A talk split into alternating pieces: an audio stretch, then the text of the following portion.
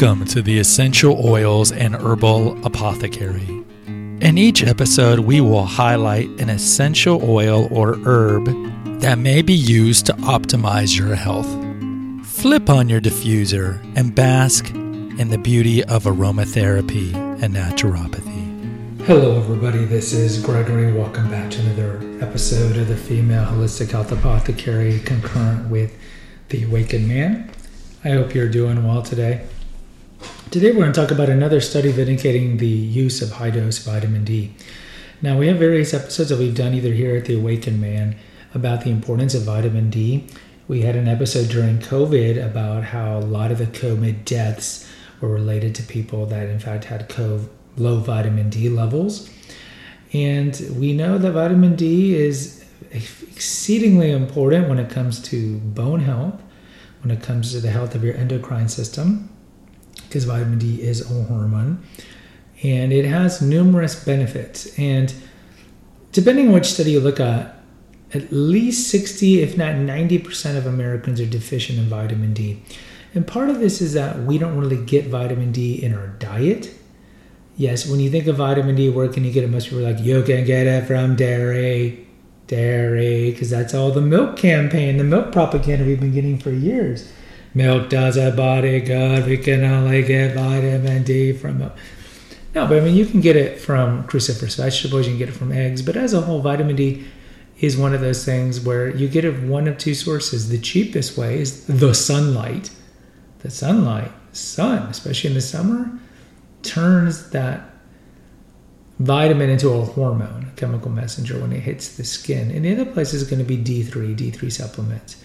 So we're gleaning off natural news, and there's a study that came out recently out of Europe.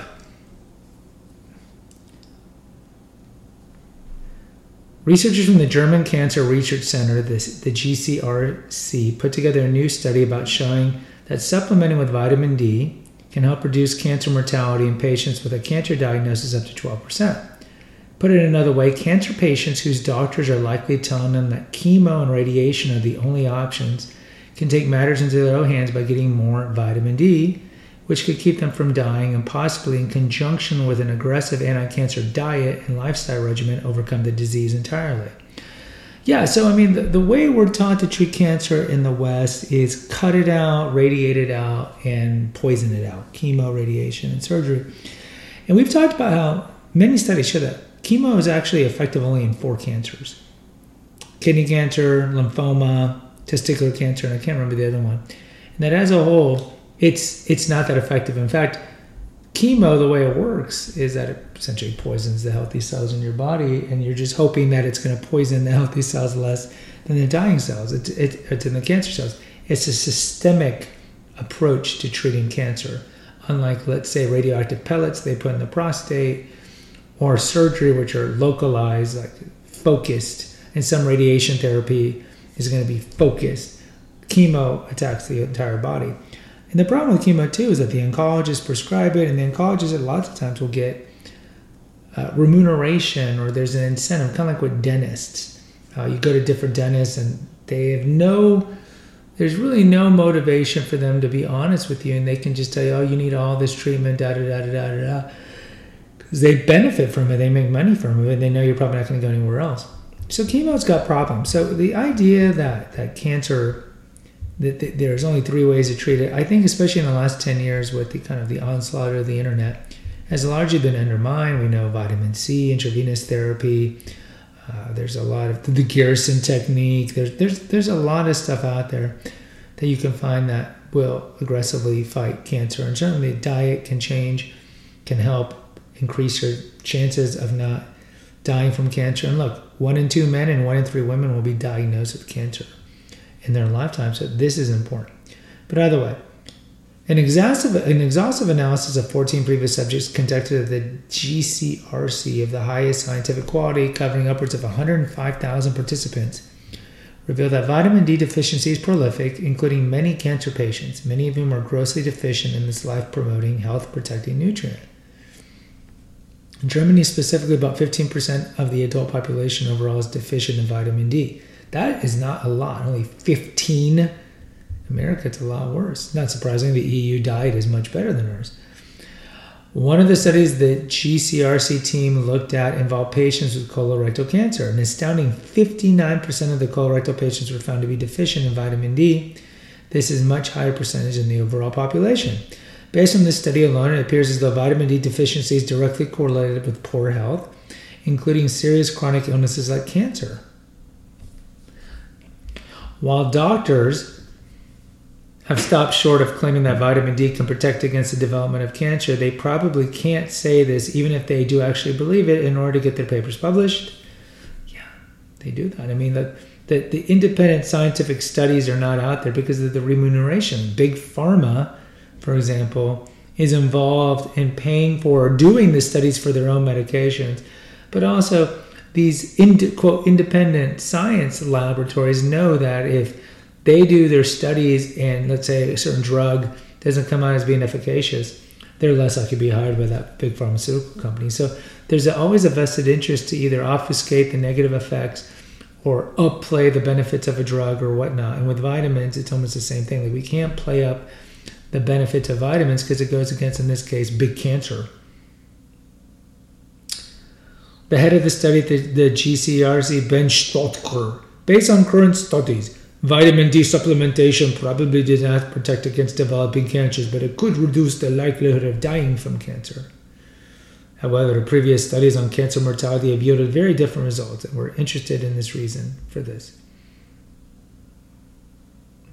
Schöttker discovered that the more vitamin D a cancer patient takes supplementarily or gets from natural sunlight, the greater his or her chances of having a positive recovery and outcome. Cancer patients who took a low dose of vitamin D daily, ranging from 400 to 4,000 IUs per day, experienced better outcomes compared to those who took much higher doses, ranging from 60,000 to 120,000 at fewer intervals over the course of one month or less.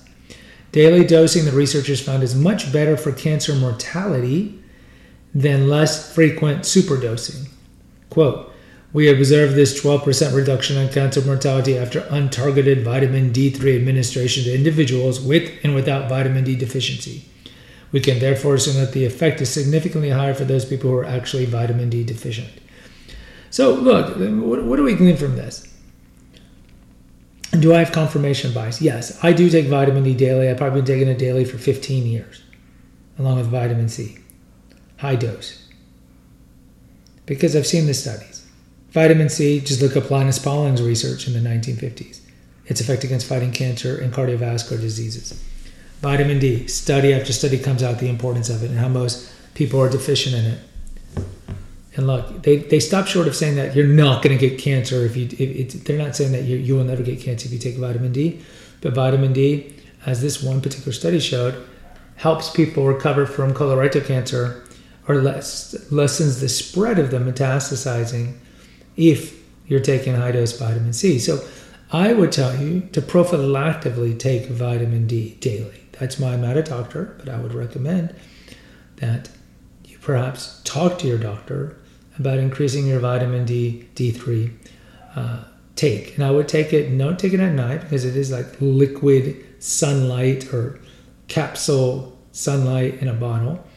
But definitely in the summer, with the summer approaching, get out there get out, get that sunlight. We have a very early episode, like episode 20, on why you shouldn't be using conventional sunscreen. And one of the reasons is it's, essentially C blocking. you're, you're D'ing it up, your vitamin D. So look, guys, just look it up. There's a lot of benefits to taking vitamin D, and just look at look to study after study showing what low vitamin D levels and, and D deficiency does. And also know that if you ever go in and get your blood work test, vitamin D is not typically a test that they will do with the typical blood work. You're going to have to pay extra to get it done, but I would recommend you get it done because if you do have vitamin D levels that are low, uh, you need to know that way you can increase your D levels. And, and, like this study mentioned, it's better to take it daily. I take I take about 5,000 IU uh, in the summer, and I try to get sunlight. And in the winter, I take about 10,000 IUs. But that's just me. And my vitamin D levels, last I checked about a year and a half ago, were pretty good. So just another study telling you that high vitamin D levels or having healthy vitamin D levels will help you thwart, prevent, and so forth with diseases. Guys, I appreciate if you have not rated and reviewed this podcast, please do so right now. I take you five seconds on Spotify and Apple. Spotify actually allows you now to post comments per episode, so you're more than welcome to do that. There's a link for PayPal and there's a link for the website that hosts all the Eclectical Gregorio feeds.